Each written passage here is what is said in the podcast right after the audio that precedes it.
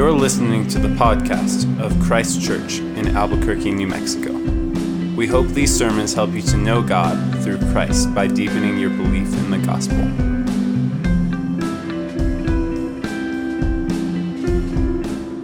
This evening's uh, reading comes from Isaiah chapter 9, verses 1 through 7. But there will be no gloom for her who was in anguish. In the former time, he brought into content the land of Zebulun and the land of Naphtali. But in the latter time, he has made glorious the way of the sea, the land beyond the Jordan, Galilee of the nations. The people who walked in darkness have seen the great light. Those who dwelt in the land of the deep darkness, on them has light shone. You have multiplied the nation, you have increased the joy, the rejoice before you, as with joy at the harvest, as they are glad when they divide the spoil. For the yoke of his burden and the staff of his shoulder, the rod of his oppressor, you have broken as on the day of Midian. For every boot of the champ, champion warrior in battle tumult, and every garment rolled in blood will be burned as fuel for the fire. For us, for to us a child is born, to us a son is given, and the government shall be upon his shoulder and his name shall be called Wonderful Counselor, Mighty God, Everlasting Father, Prince of Peace. Of the increase of his government and of peace there will be no end. On the throne of David and over his kingdom to establish it and to uphold it with justice and with righteousness from the time forth and forevermore. The zeal of the Lord of hosts will do this. Um, this is the word of the Lord. Thank you. Our Father, we are thankful for your word. Uh, we're thankful for the coming of Christ and of his kingdom, of which will have no end. So, Father, now as we turn our attention now to your word, we pray that you would fix our gaze and our praise and our worship firmly on the Son. And we thank you for this time this evening and for your word to sit under. In Christ's name, amen. You may be seated. Uh, this is a torch week if you're a fourth through sixth grader, I want to head out with Patrick and Gail and talk about this Advent season. This is the uh, second Sunday of Advent. Uh, even though uh, we didn't officially kick it off last week, we were nevertheless really glad to have Mr. V with us to preach from Romans 10. What a challenge that was for me and for all of us of what the gospel is that God has given. Uh, to us and to the world. Uh, historically, here at Christ Church, we typically go through the uh, four weeks of Advent using the traditional Advent themes of hope and joy and peace and love. You'll actually see, I think, First United Methodist has, done hope and peace. They've got two of their banners up. Uh, the, the last month, I learned that these traditional themes are a relatively new uh, development in the history of the church. The real traditional themes of Advent are get this, death, judgment, heaven, and hell. Uh, we'll maybe do those themes some year through Advent. Uh, this year, though, rather than tracing through those four themes, we're going to consider three sections of three chapters through the book of Isaiah. Uh, Isaiah is like the magnum opus of the Old Testament. It's like the Romans of the Old Testament. And it's not just uh, the length of this book that has thus far intimidated me enough from like preaching through the entirety of that book. I just feel like I need a, a couple of decades of preaching under my belt and many decades of like knowing and loving God uh, before we before I personally ever bite off preaching through Isaiah. Uh, but maybe we can just take it in small chunks every now and then, like we did last year in Romans, Romans 8. We did four weeks in that chapter. Uh, so th- I'm really excited about these three weeks. Um, but why? Why Isaiah for Advent? Well, for several reasons. First of all, uh, what you just heard from Isaiah 9 is typically a Christmas passage. Uh, you perhaps uh, heard Handel's Messiah tumbling around in your head as David got to that part. Uh, but also, uh, Advent, the word Advent, it just means arrival. Uh, it's the time where we stop with intentionality to expectantly remember Jesus' first arrival, his first coming, his incarnation, when the, where God took on flesh and was born among us. And Isaiah, perhaps more than any other book in the Bible, looks forward to the coming of Christ and of his kingdom. Second, though, Isaiah is very much a book of hope.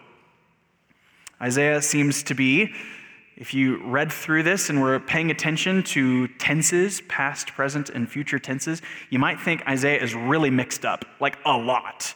Uh, he seems to be really jumbled up in the timeline. He writes of past things as if they're present. He writes of future things as if they're past, future things as if they're happening right now.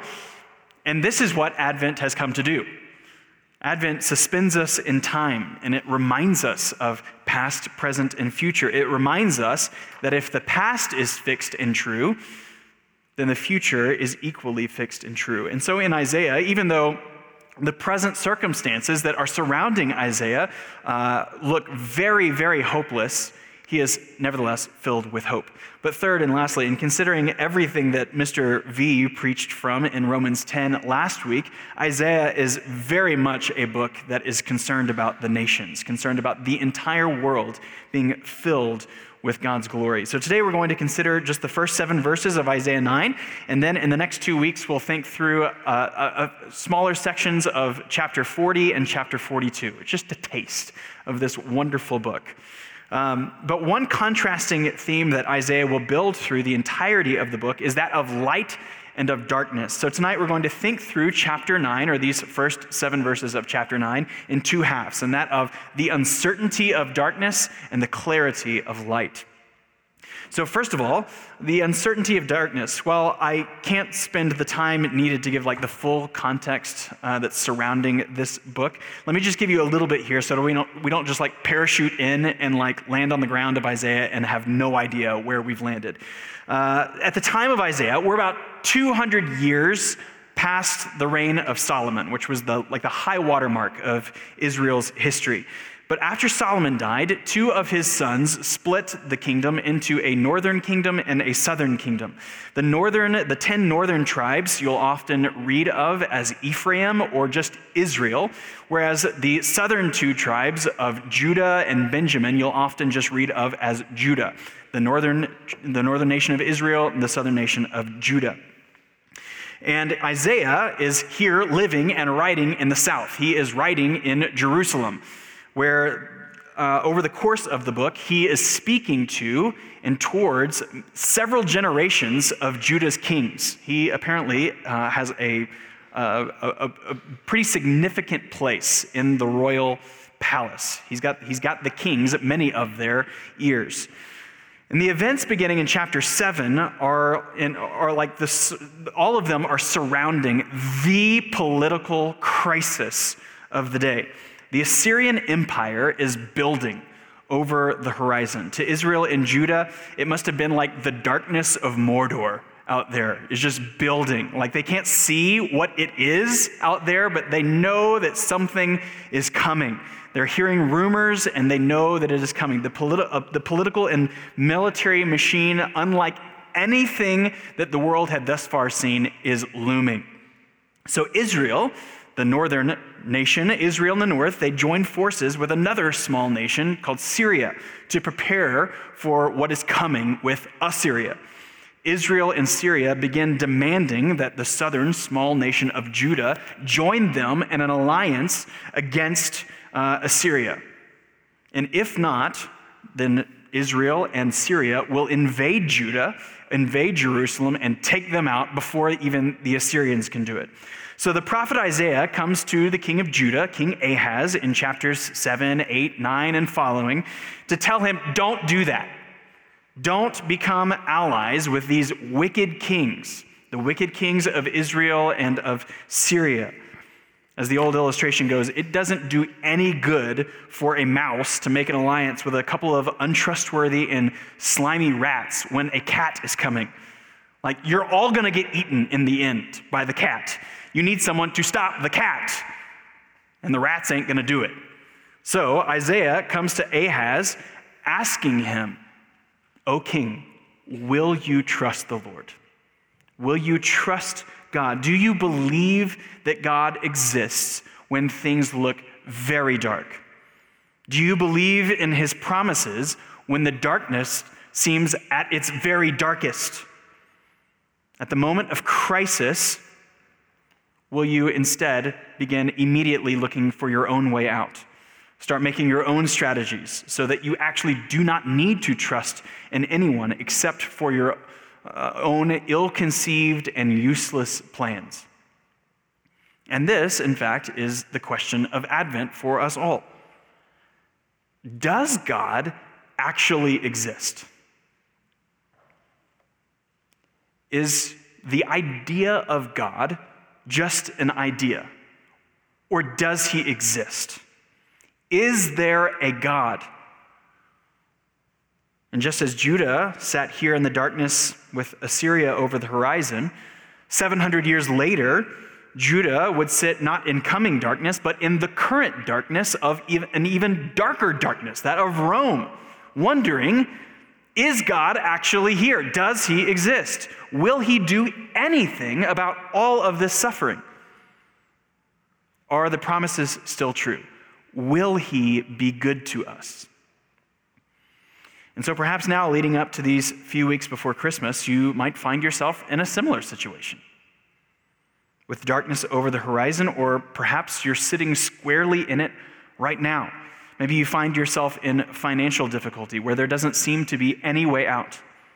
Maybe you find yourself in such loneliness or sadness or grief that you can't ever imagine being happy again.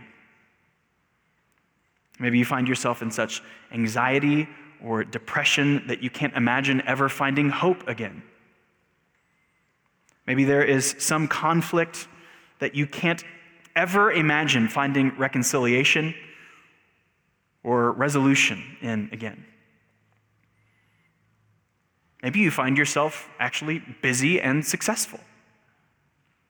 But through taking time in intentional thinking of the coming of Christ in this season of Advent that this kind of thinking actually reveals that life is actually much more dark and less meaningful than you had thought. And in thinking through the coming of Christ, you realize I have put too much hope in this present kingdom.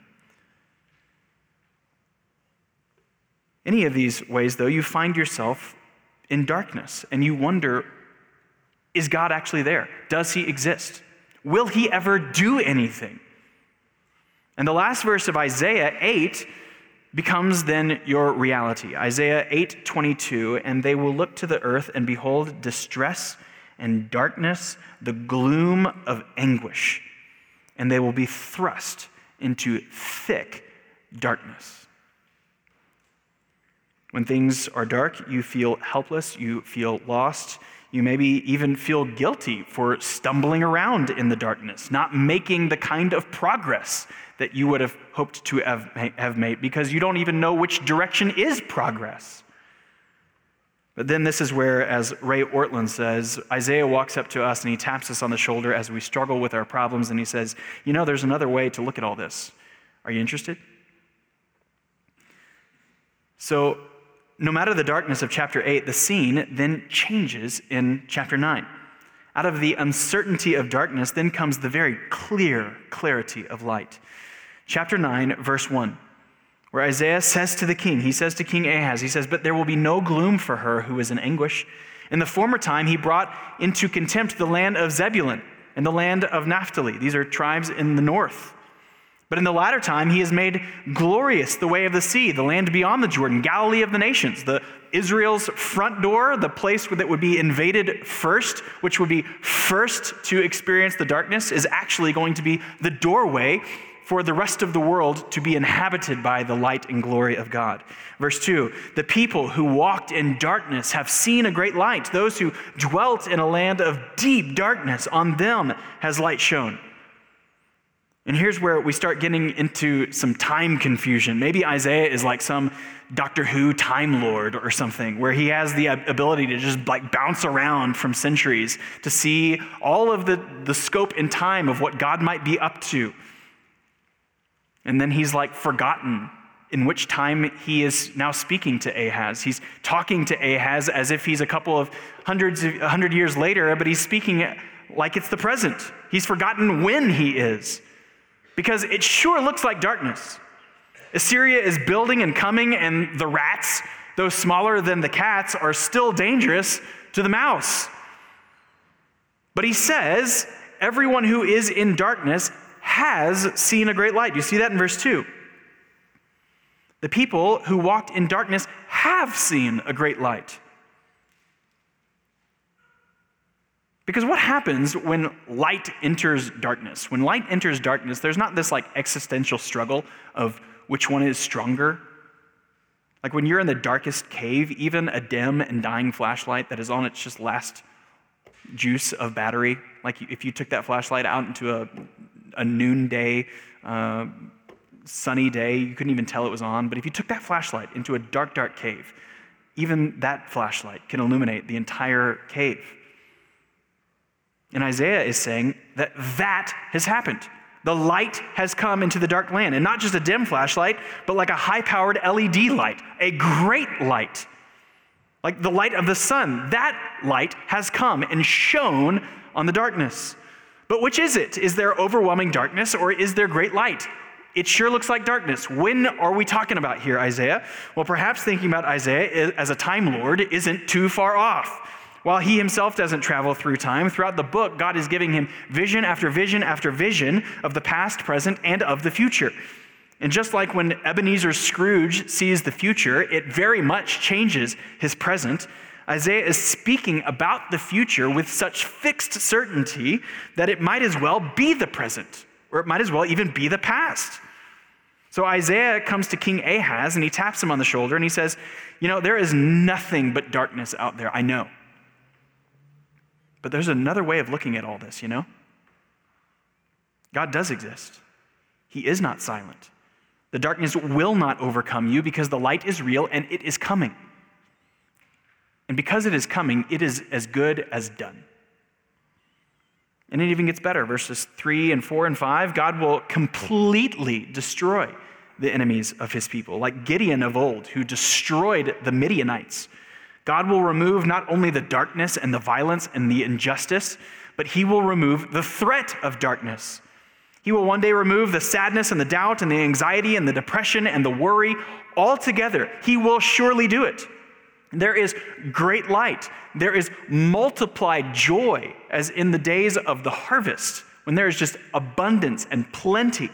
The yoke of burden has been lifted. The rod of oppression has been broken. There is judgment on enemies. How? Ahaz must, must be thinking, yeah, I like this.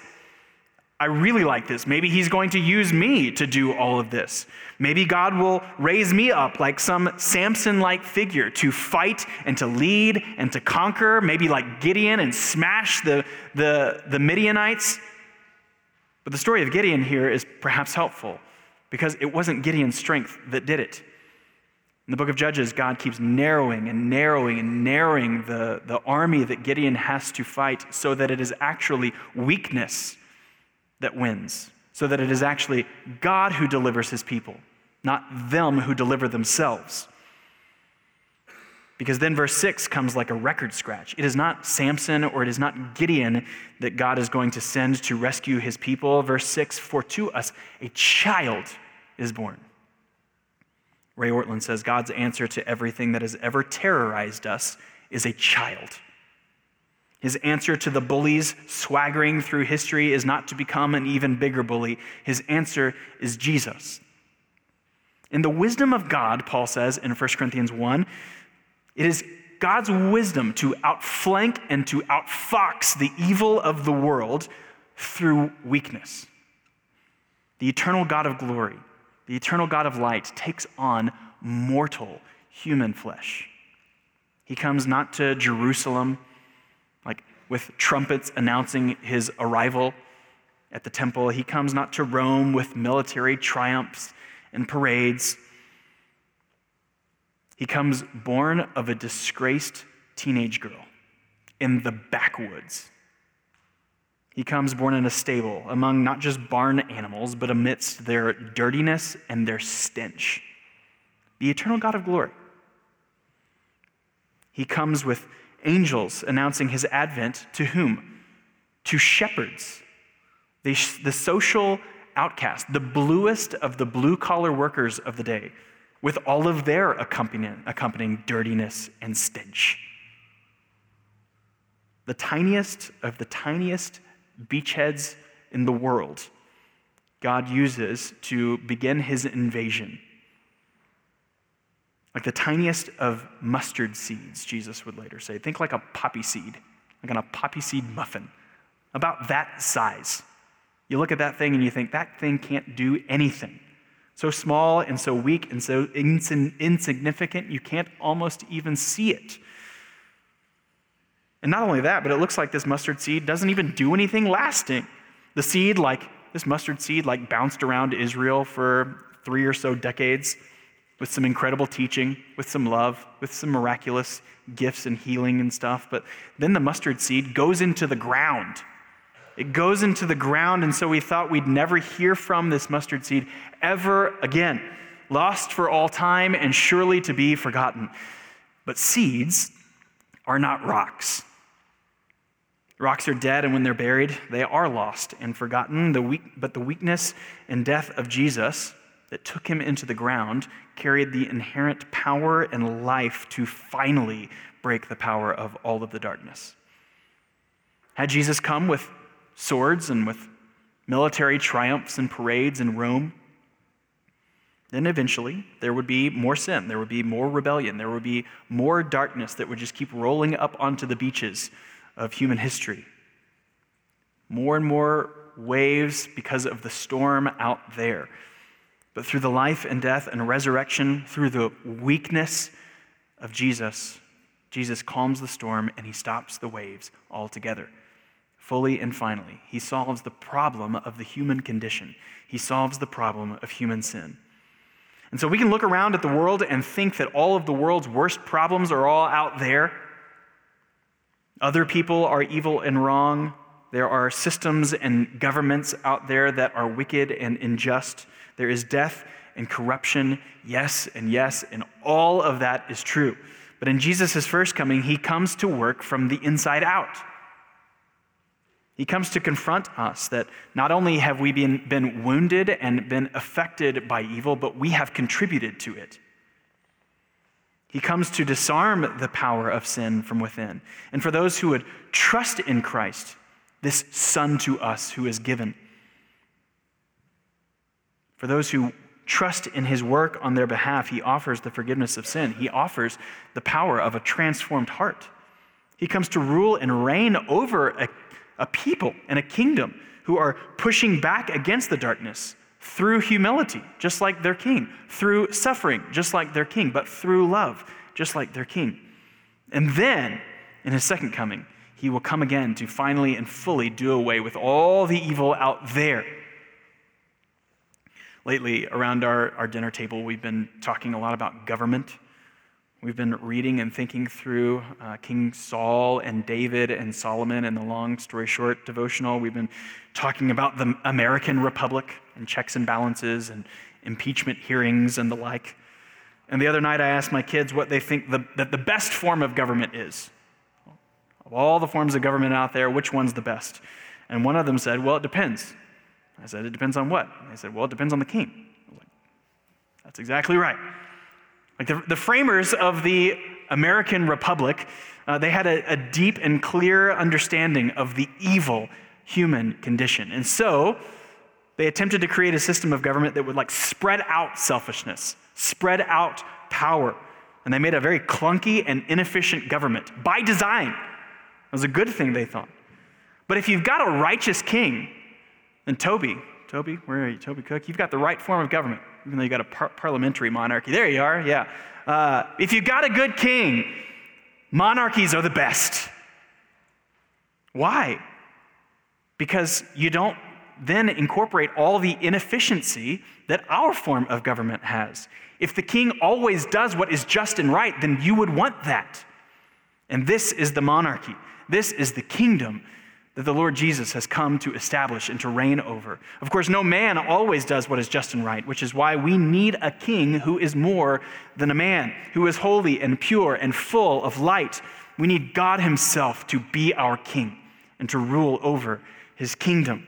And so Isaiah sees all of it. He sees the past, he sees the present, the future. He sees all of it as a fixed certainty. The child king shall come. And then what happens? The second half of verse 6 And the government shall be upon his shoulder, and his name shall be called Wonderful Counselor, Mighty God, Everlasting Father, Prince of Peace. Of the increase of his government, of his kingdom, and of peace, there will be no end on the throne of David and over his kingdom, to establish it and to uphold it with justice and with righteousness from this time forth and then forevermore. The zeal of the Lord of hosts will do this. The passion, the fervor, the zeal of God, of Yahweh, will do all of this. Like I think, I think we can kind of sometimes think that God kind of just like begrudgingly wants to rule over these people who aren't all that great. I can think of myself as not all that great, and he kind of begrudgingly wants to be my king, wants to begrudgingly be my father. It is the zeal of the Lord that will do this. He is not disinterested from his people's suffering. God is not aloof or unaware of their anxiety, of their worry, of their fear.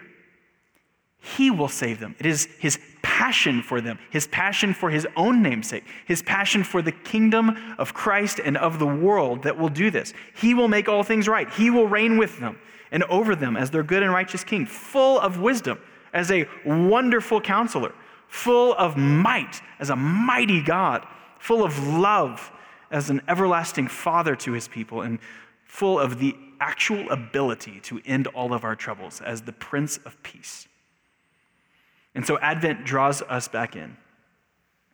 Perhaps you might think, yeah, I believe that he once came. I believe that he has come to forgive sins and make things right and new, but then I, I actually look around and consider this world and consider my life, and I actually wonder like, are his promises really real? Does he actually exist? Because Isaiah 9 doesn't just drop from heaven as like a Christmas passage that we can sing along with and Handel's Messiah. Isaiah 9 is surrounded by tons and tons of context. Isaiah is pleading with King Ahaz to trust God, to trust his promises to the throne of David. Just love him and trust him, Isaiah is pleading with the king and He will hold you fast. It may or may not turn out exactly like you want it, but God will be good to you. He will be your peace. Trust Him. Again, I'm just hammering over you over the head with Ray Ortlund, but he says this in his commentary on Isaiah. He says, inevitably, God brings us to crisis. Inevitably, all of us. Sooner or later, this question presses itself upon us. If I put my trust in God, will He save me? Will He be true to His promises in the gospel when it really counts for me? Our answer to that question will either be an agonized struggle back and forth as we are unable to make up our minds, or our answer will be a very clear yes. And the larger point that Isaiah is making is that people don't trust him as they should. And because they don't, they pay a price for it. But His grace will have the last word on their behalf, the triumph of His grace over their failure. There are very real dangers out there. There is very real darkness, there is very real sadness, there is very real fear. And it's actually pretty easy to trust in God when things are going well. But that really isn't faith in God. That's just really faith in things going well, faith in good circumstances. But it's when things are up in the air. It's when there are, there's darkness and there is uncertainty and there is crisis that we are then pressed in this moment of will I actually trust in God's nearness? Will I actually trust in His goodness, in His wisdom, in His love? That's when actual faith is required. Or, as the old saying goes, don't doubt in the darkness what you have believed in the light. God is good to us in times to give us times of light, that we might be learning of Him that we might be encouraged by his people, that we might be growing in the Spirit, so that when that inevitable time of crisis comes, we actually have something to stand upon. And yet, like Ahaz, we often don't trust in God as we should, and we pay a price for it. If we're His, then this price isn't His anger, isn't His disappointment, isn't His embarrassment for us. But the price is, is that we're missing out on the joy of the comfort that He longs to give us. When we doubt that He's able, when we start making plans that are left only to our own ingenuity or our own wisdom, not drawing near to Him as Father, not praying in earnest and near intimacy. When we turn inwardly, and that turn then turns into hopelessness, despair, we pay a price of our hope and joy beginning to like shrivel up like a, like a tomato in the refrigerator. And yet, His grace will have the last word on our behalf, the triumph of His grace over our failure. Or as the great Kristoff once said from Frozen 2, uh, my love is not fragile. This is an incredibly poignant emotion from Kristoff. I think we might uh, attribute that to uh, the wonderful counselor, mighty God. My love for you is not fragile. In fact, it is, it is very fixed, very secure. How do you know? The first coming of Christ, his death on the cross and of his resurrection.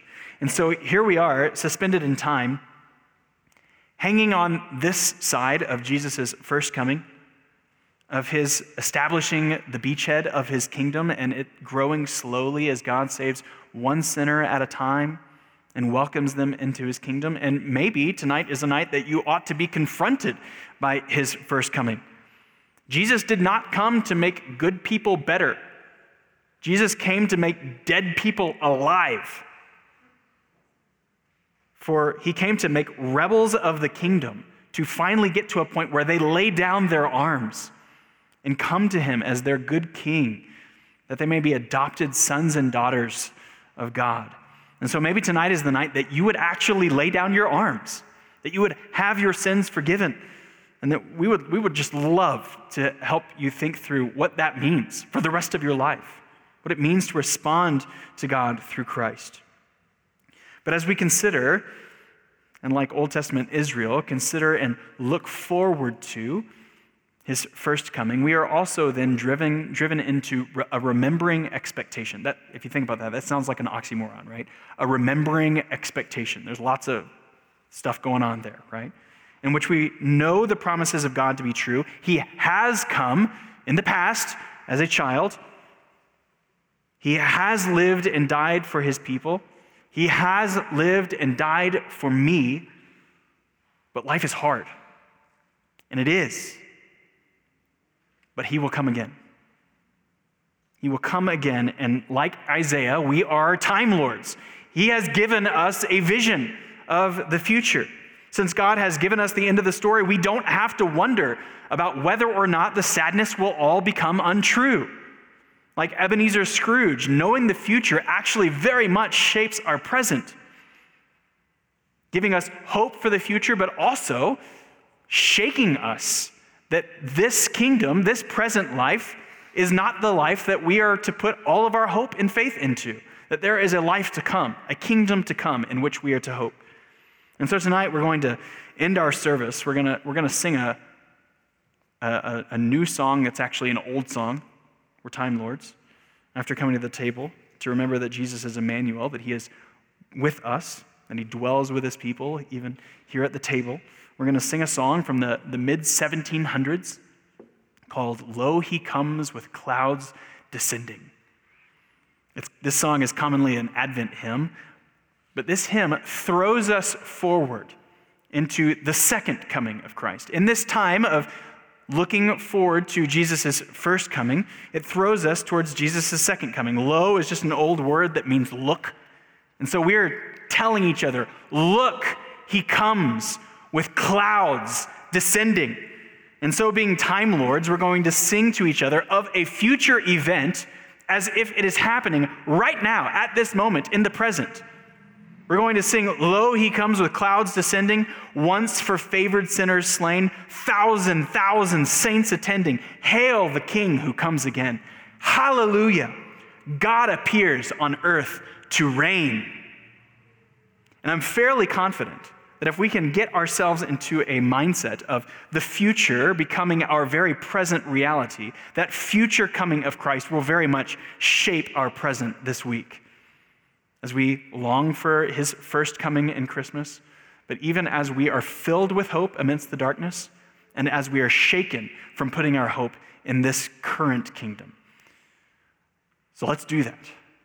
Let's pray for God's help. Let's enjoy uh, uniting together anew with Christ and uniting together anew with one another as we come to the table, and then encourage one another of the future coming of our King. Maybe so. God, we pray, gracious and heavenly Father, that you would fix our eyes on Christ, that his coming might be the constant hope of our reality amidst the darkness, amidst the success, amidst it all. Help us remember that our current circumstances, good or bad, do not define us, do not give us ultimate meaning. Do not give us ultimate security or comfort, but the kingdom of Christ, which is fixed and secure, will give us hope, will finally give us peace. And we pray even now, Lord Jesus, come quickly. Pray that you would. In Christ's name, amen. We hope you have been encouraged to deeper life in Christ through the preaching of this sermon. For more information about Christ Church, visit www.christchurchabq.com.